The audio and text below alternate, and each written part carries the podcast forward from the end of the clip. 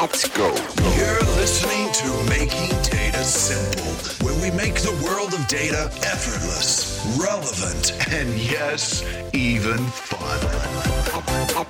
Hi, folks. Al Martin here. Welcome again to Making Data Simple. Uh, you wouldn't believe it today. I'm recording from the office. Yes, this is a miracle. Uh, but uh, the reason I'm doing that is because nobody else is here. So it's me alone, essentially, in the office. But it's nice to get out of the house every so often. Before I begin, I always want to thank our producers. They do a fantastic job. Kate Main and Steve Templeton work together and they, they get us great guests. Very difficult, I can tell you.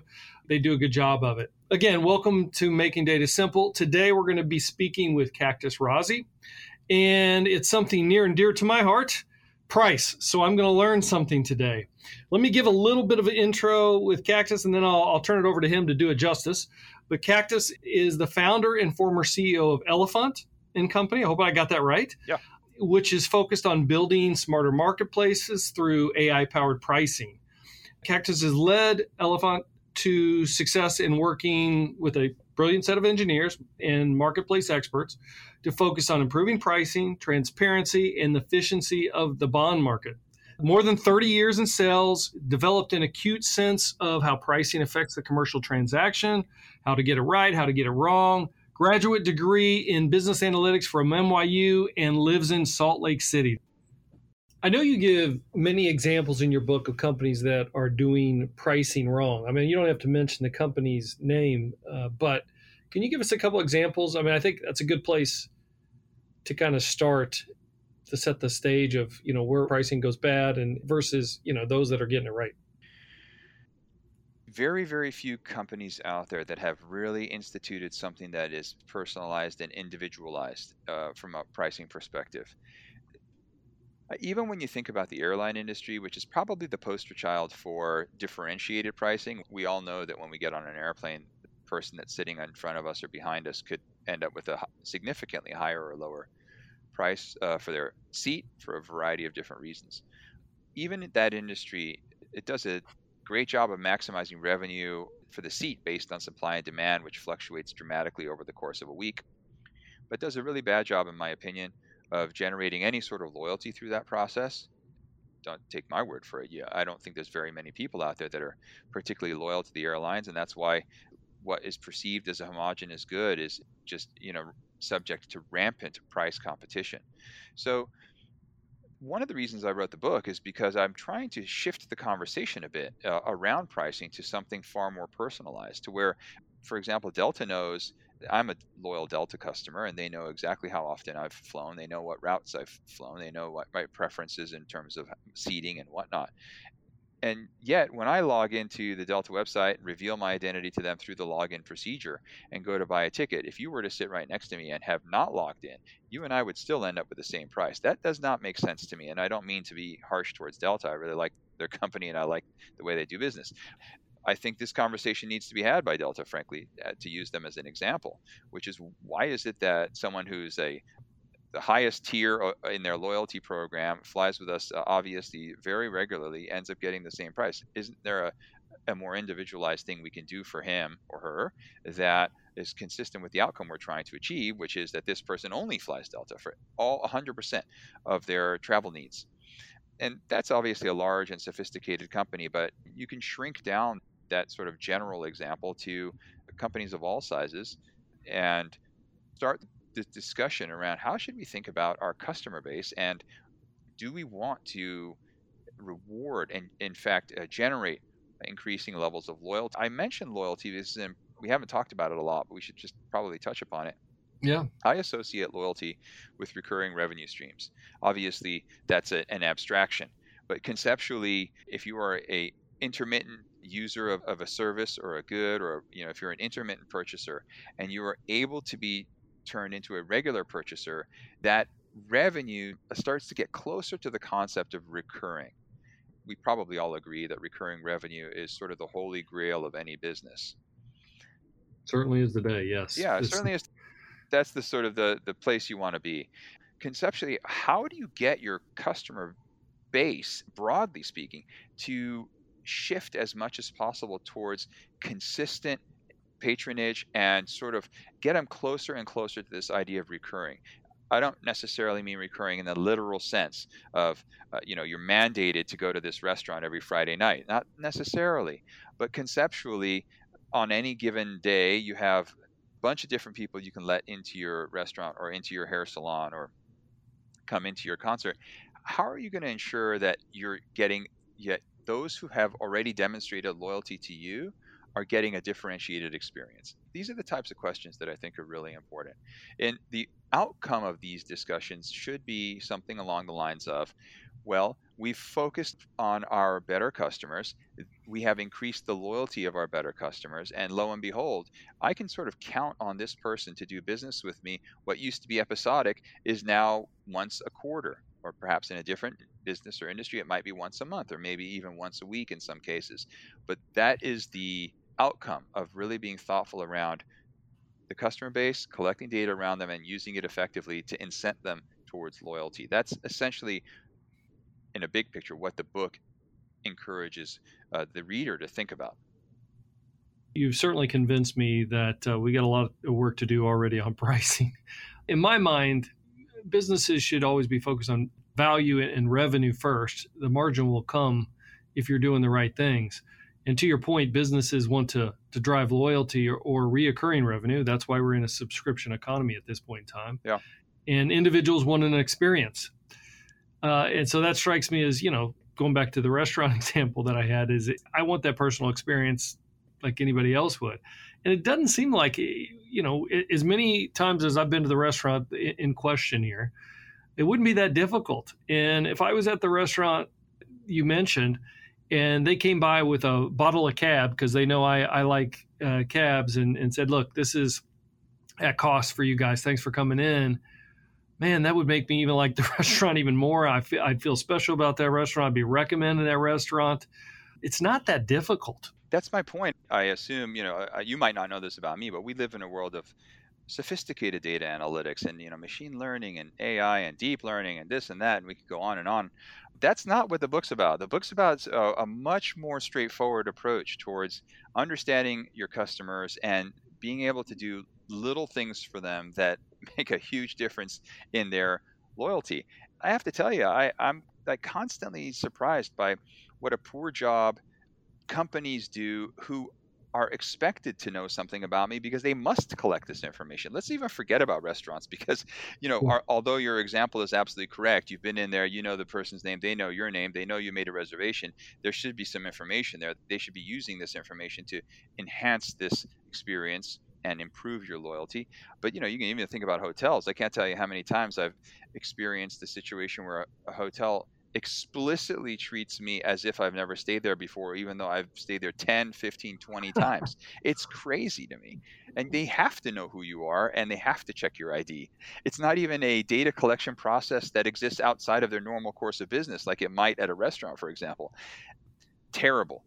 Your many, many listeners and the people you've had on the show are, live in a world where we understand uh, the uses of data analytics and, and sort of applications of data what's so interesting is you can make such a big difference on businesses and on people's lives through relatively simple uh, suggestions and relatively simple data programs. You don't need to get into sort of huge uh, cloud-based uh, kind of running Spark in the cloud and capturing a petabyte a day or all this kind of craziness.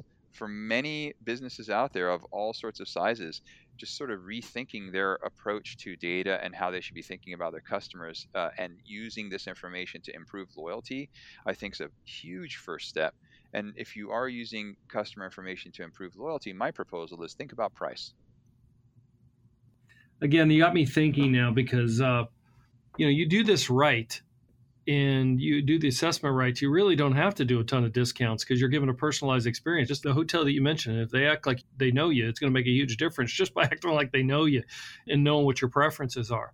But back to price again, I get the personalized pricing. That's where we need to go, and we need to use the technologies around us, AI, uh, machine learning, et cetera, to get there. We've got them. It should be relatively straightforward. We are doing that here at IBM for many clients, and we're doing churn, et cetera it's still amazing to me how few the retail spaces that we go to really leverage that kind of technology. Uh, to your point, right? Let me ask you this though. All right, so got you on the personalized pricing. What pricing models do you find work the best? Let me give you an example. I mean, I've always kind of struggled with. There's a lot of pricing models out there, but there's some that, by example, uh, require heavy discounting. In other words, part of the pricing is, you know, includes 50, 60, 70% discounting. I mean, that's what they're expecting. Even when you go buy a car, a lot of times, you know, I guess you always have somebody that's going to go in there and purchase on list price, which is amazing to me. Does that work anymore? What I would say to you is I believe that the emergence of technological tools around pricing and, around actually price discovery and lowest price discovery in, in particular are a huge threat to a lot of the existing models out there. So I believe that as we're moving forward in time, we're getting increasing levels, uh, increasingly inundated with discounts and offers that are made with no regard to the recipient of this discount or offer. So what I mean by that is if you do business with a website, like I'm just arbitrarily going to pick one, overstock.com. Just nothing against those guys. I'm sure they run an amazing business. So I'm just arbitrarily picking them. You go and buy something from overstock.com, maybe it's a rug or something like that, and you will be inundated with discount emails from Overstock that will have very little to do with what you bought, uh, whether you're interested in buying anything else from them, you name it. It's just general. And so I use this as an example to say there's this widespread pollution from modern marketing campaigns that is really destructive to uh, being able to hold your price. Even if you don't do what I just said, uh, there are third party processes out there. A great example is Groupon that diminish the value of your good or service. My mom happens to be a hairstylist and uh, she's still working, and she's had a hard time with blowouts, you know, where her customers will go to get their hair blown out uh, ahead of a nice event like a Thursday night dinner or Friday night dinner, that kind of a thing. Because Groupon promotes such heavy discounting of blowouts in general that while she still has her customers coming for the special occasion blowouts, the sort of Tuesday lunch type of blowout, they just pursue, you know, some sort of a discounted a, a Groupon uh, type of an incentive out there. So that's just an example of a sole proprietorship that is not interested in discounting, that is still suffering the effects of the widespread marketing campaigns and all, all these different uh, sort of discounting taking place on the internet. And then you have probably heard about third party browser extensions. Whereby you can be in the process of buying something, and the extension will automatically notify you that this good is available elsewhere at a lower price they're neat from the perspective of the consumer. It's kind of an interesting technology from from the perspective of a seller or a producer, a real threat. The last thing I'd say on this note, by the way, is while you and I are, have our head around e-commerce and we can definitely talk a lot about mobile commerce, we're still in the very early stages of this voice assistant commerce.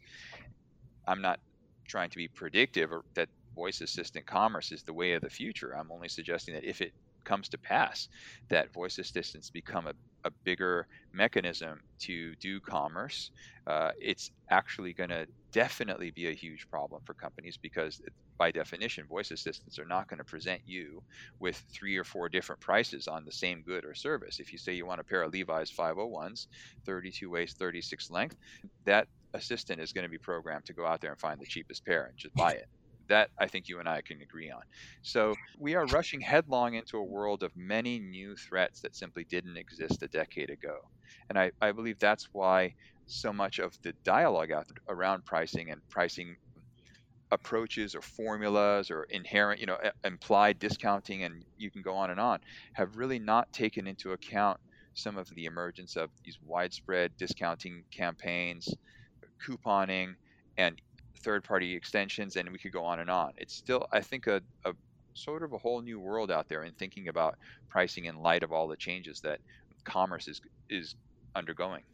I must be different than most people, though. I just like getting the right price for the value. In other words, I just want to know I'm getting the lowest price, you know, relative to whatever I'm buying. Obviously, there's a reason you know all these companies are pushing loyalty programs or trying to throw uh, coupons in your face and stuff because they must work they must still work and get people to pull the trigger have you bought anything at cvs lately the pharmacy slash convenience store, CVS? I have not. I have not actually. If you walk into CVS and just give, get yourself a couple of household goods, you're going to get a receipt through the checkout process that's going to be a minimum of three feet long. I have gotten receipts from them that were I'm six three and the receipt was almost as tall as I am, and this was just uh, item after item after item of, various sorts of uh, not only are these coupons, but I might add to their credit, they are targeted. They, you know, if you put in your loyalty number when you shop there, they know what you've bought in the past. So then they, they're actually pretty smart. I, I mentioned that we have a newborn, my wife and I, and so they, we're constantly getting these diaper coupons from these guys 40% off a packet of pampers and whatnot it's remarkable but i'd only tell you that yes these premiums do work in general. They don't work with every customer. And this goes back to the point that I was making around understanding who the individual is. Who is Al Martin? What does he buy? How often does he come? What can we do to turn him into a more loyal customer? These are the important questions. But do you think that's changing with the uh, genographic? In other words, uh, you know, if you go to CVS, I'd imagine the older generation is visiting CVS and, and they may be more inclined to coupons. That's what they're used to. Well, the younger generation is experience, experience, subscription, subscription. And they just want to know that they're getting the best deal for the best bang for the buck. I think the, the younger generation is much more app oriented. I believe that that's correct. Uh, my son's my not my newborn obviously but my son is i have a 28 year old son and he's much more app oriented so he gets these push notifications that you know Planters nuts are two for one for the next week, and you know, and yeah, apparently he likes Planters nuts, I guess. But while these campaigns are getting better, I think that in general, and you know, we're using CVS as an example, but in general, we're still in the very early stages of having this discussion in all sorts of businesses as to how should we think about our pricing, how should we think about our customer base and what information should we use from our known customer base to start to make smarter decisions around generating loyalty. How does go to market, like kind of behavioral economics, play into pricing? In other words, are there certain tactics that can be used to get clients to pull the trigger versus that, that complement pricing? Short answer is yes. Uh, I do not want to represent myself as an expert in behavioral economics, but I think one of the things that we are also experiencing sociologically is the rise of scarcity as a motivator.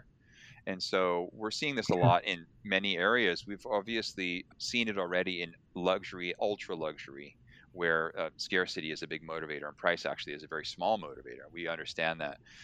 But we're seeing it actually all over the map now, even with young people and you know the sneaker phenomenon I don't want to sound like an old man. Uh, it's not a phenomenon. It's a, it's actually it exists, but it, I just don't fully understand it.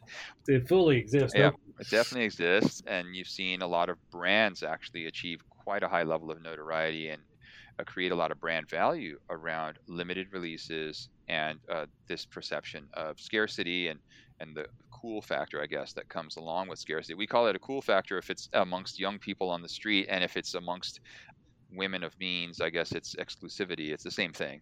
That being said, uh, this is something that does factor into, I think, a company's decisions around how they want to approach their customer base.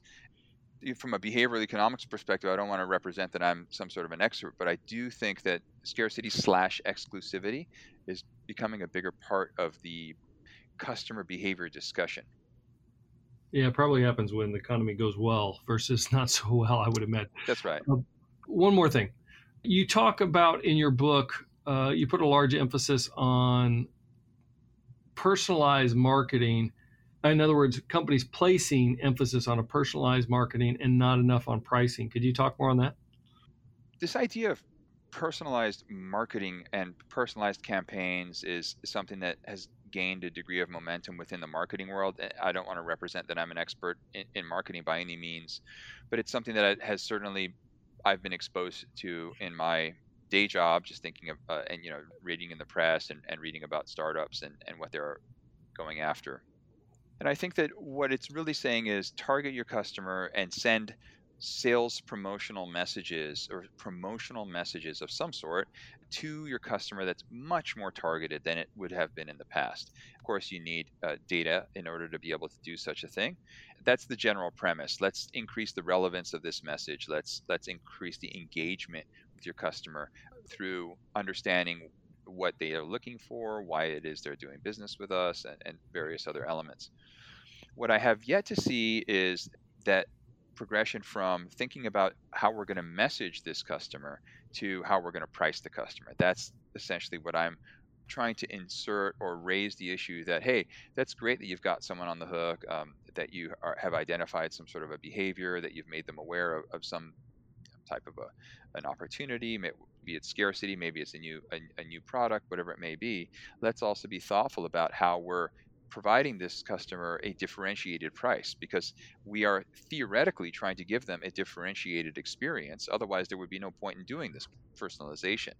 Let's introduce price as part of that personalization package for the customer. But it's not always lowest price in that case.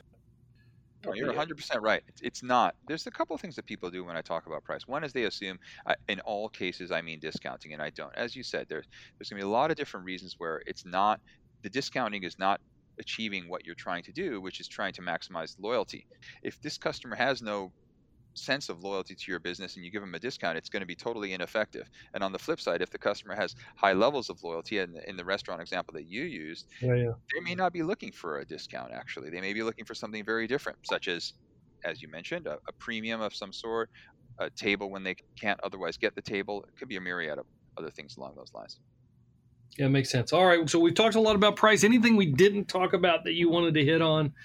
Any yeah. topic that uh, we missed? You know, one thing I only wanted to tell you about price. Sorry to bring it back to price. I do apologize, but oh. so often people will say, "Well, I would be annoyed if I found out someone got a better price," and that's actually a very interesting statement because as a business owner or as a pricing manager at a larger business, whatever it may be, ask yourself if the customers that you are not interested in retaining are annoyed that the customer you are interested in retaining has received a, a, lower price in this example, is that a bad outcome? I would argue that's not a bad outcome. So long as the customer you're interested in retaining, whose loyalty you're trying to increase, is happy, if it comes at the expense of a irrelevant customer being sad, that's a great trade that's one thing you're right. We didn't get into. So I'm going to ask you the question now. How do you go about that? You do mention in your book to be very on top of who are the customers that you want to keep and those customers that are not the right customers. How do you differentiate a good customer from a bad one?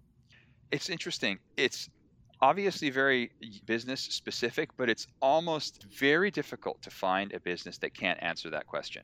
I don't pretend to be omniscient. There's just you know an infinite number of different businesses out there, but almost every business owner, or if it's a larger company, I would say CMOs, uh, sometimes uh, chief revenue officers, or people that are focus on the customer side of the business, they almost always know with whom they'd rather be doing business and how they define a good customer. In fact, uh, to ask you, Al, in your own business, you mentioned you have a, a high level of responsibility to IBM and you have a diverse range of customers. I'm sure it would be pretty easy to answer that question applied to your own business case. I think it is, but I think it also, if you're a customer centric uh, business and you always try to do right by the customer, it's very, very difficult to embrace the concept of firing the customer which sometimes I think is is required. Well, you I know mean, what? Firing a customer is a lot easier to understand if you say we are customer centric, A, and we understand that there's something called scarcity. Our resources are not infinite. If you have infinite resources, we can have a different conversation. But most every business out there, large and small, this includes Google and Apple and you name it, all the way down to single, you know, sole proprietorships, have constraints on their resources and have scarcity within their business. And if that is true, then you, you need to make decisions around, well, I'd love to be all things to all people, but since I have introduced this concept of scarcity, I'm now comfortable saying these customers I'm going to fire. Well, I think you hit it the nail on the head in that everybody has a scarcity in resources. If you don't effectively choose the right customers, to your point, uh, something's going to give. I think and that's right. Usually it's going to be your differentiators. I think that's right. And so often we end up spinning, you know, uh, the squeaky wheel gets the grease and all these other, that's right. you, know, you know, folk sayings around customers. But in my professional experience, I found you can end up with this funny reverse 80 20 where 20% of your revenue is taking up 80% of your brain space. Yeah, and yeah. Not where you want to end up. Pareto's principle, yeah. I presume as part of your methodology or strategy around pricing is to identify, you know, one of the first step has got to be to identify the right customer. Yeah, define the right customer, and then the data will allow you to identify them. That's good advice. Anything else we miss? No, I think that's it, sir. This has been a, well, an excellent man. conversation. How's the book doing? You know, my publisher tells me it's doing really well. when you write your first book, if Joe Biden's not carrying it uh, in his hand, getting on Air Force One, you feel like you're a failure. But publisher says it's doing very well. It's got a lot of reviews on Amazon. It's definitely hit bestseller uh, list on Amazon, which is great. I think it's going to be a long haul because it's a strategy level book. It should have a relatively long shelf life. Well, it should be on everybody's shelf, speaking of. So, I uh, highly encourage folks out there to get it uh, look, you've got to take a lot of pride in just writing and have the discipline to getting the book out. Uh, so tell me a little bit about that discipline before we break here. A lot of people have ambition to write a book. Uh, many don't get it done. Yeah. How did you uh, put that discipline together to make sure that you got it out? Well, it did take me a couple of years, and it took you know some rewrites, and it's a bit more of a process than I had expected going into it. The publisher I worked with was really good about you know, and the editors were really good about being encouraging, but also being engaged and striking the right balance between sort of understanding you're a busy person and you have a lot of things going on, but also understanding that you have to continue to make progress. So uh, I feel like I had uh, great support from the publisher and they kind of held my hand. And frankly, I, am still really interested in the subject. I, I still think that um, we have a long, long way to go in terms of understanding how technology is affecting the pricing conversation and how the pricing conversation is affecting loyalty. And so uh, I feel really energized, and that energy allowed me to just continue to keep riding and pushing. Is there a uh, follow up coming then? Pricing too? You know, it's fun. Pricing to Electric Boogaloo. Um, former classmates, who's actually a, a, senior data scientist at Google, approached me and said, "Look, we ought to start to dive into actual formulas and actually create an open source library of pricing tools as a addendum to the book and just put it up on the web, open source it. And so that'd be cool. Yeah, this is a conversation I'm having. We'll see where that gets to because, you know, again, as you said, it's easy to talk about. It's a lot harder to actually roll up your sleeves and do it. Dude, what am I going to do with the bond market here? What is your advice on the bond market? You know, it's interesting. the government bond market, I think, is a place of real peril. So that would be government bonds. And the reason I say that is because inflation, much to many people's surprise, appears to be rearing its head slowly but surely. And so it, it I think it's a place you have to be really pretty nimble. Corporate bonds, on the other hand, although it is true also that um, with regards to corporate bond spreads um, or the premium above a government bond yield that you get when you go into a corporate bond is is relatively small. But as a percentage of the government bond yield, I think corporate bonds still have some areas of, of attraction. Um, corporate balance sheets, I think, are going to end up being in better shape on a going forward basis than they have been looking backwards. So uh, although this is by no means financial advice, and I want to be crystal clear, I would say that uh, when it comes to the bond market, ask your financial services representative about corporate bonds.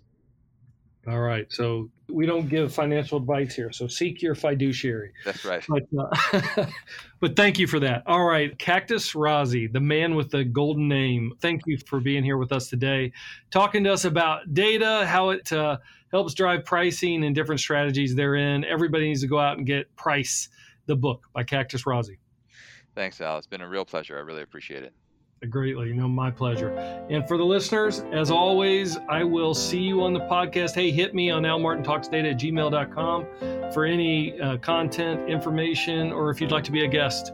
I'd appreciate it. Love to hear from you. Thank you and talk to you next time. Thanks for listening to the Making Data Simple podcast, where we make data fun.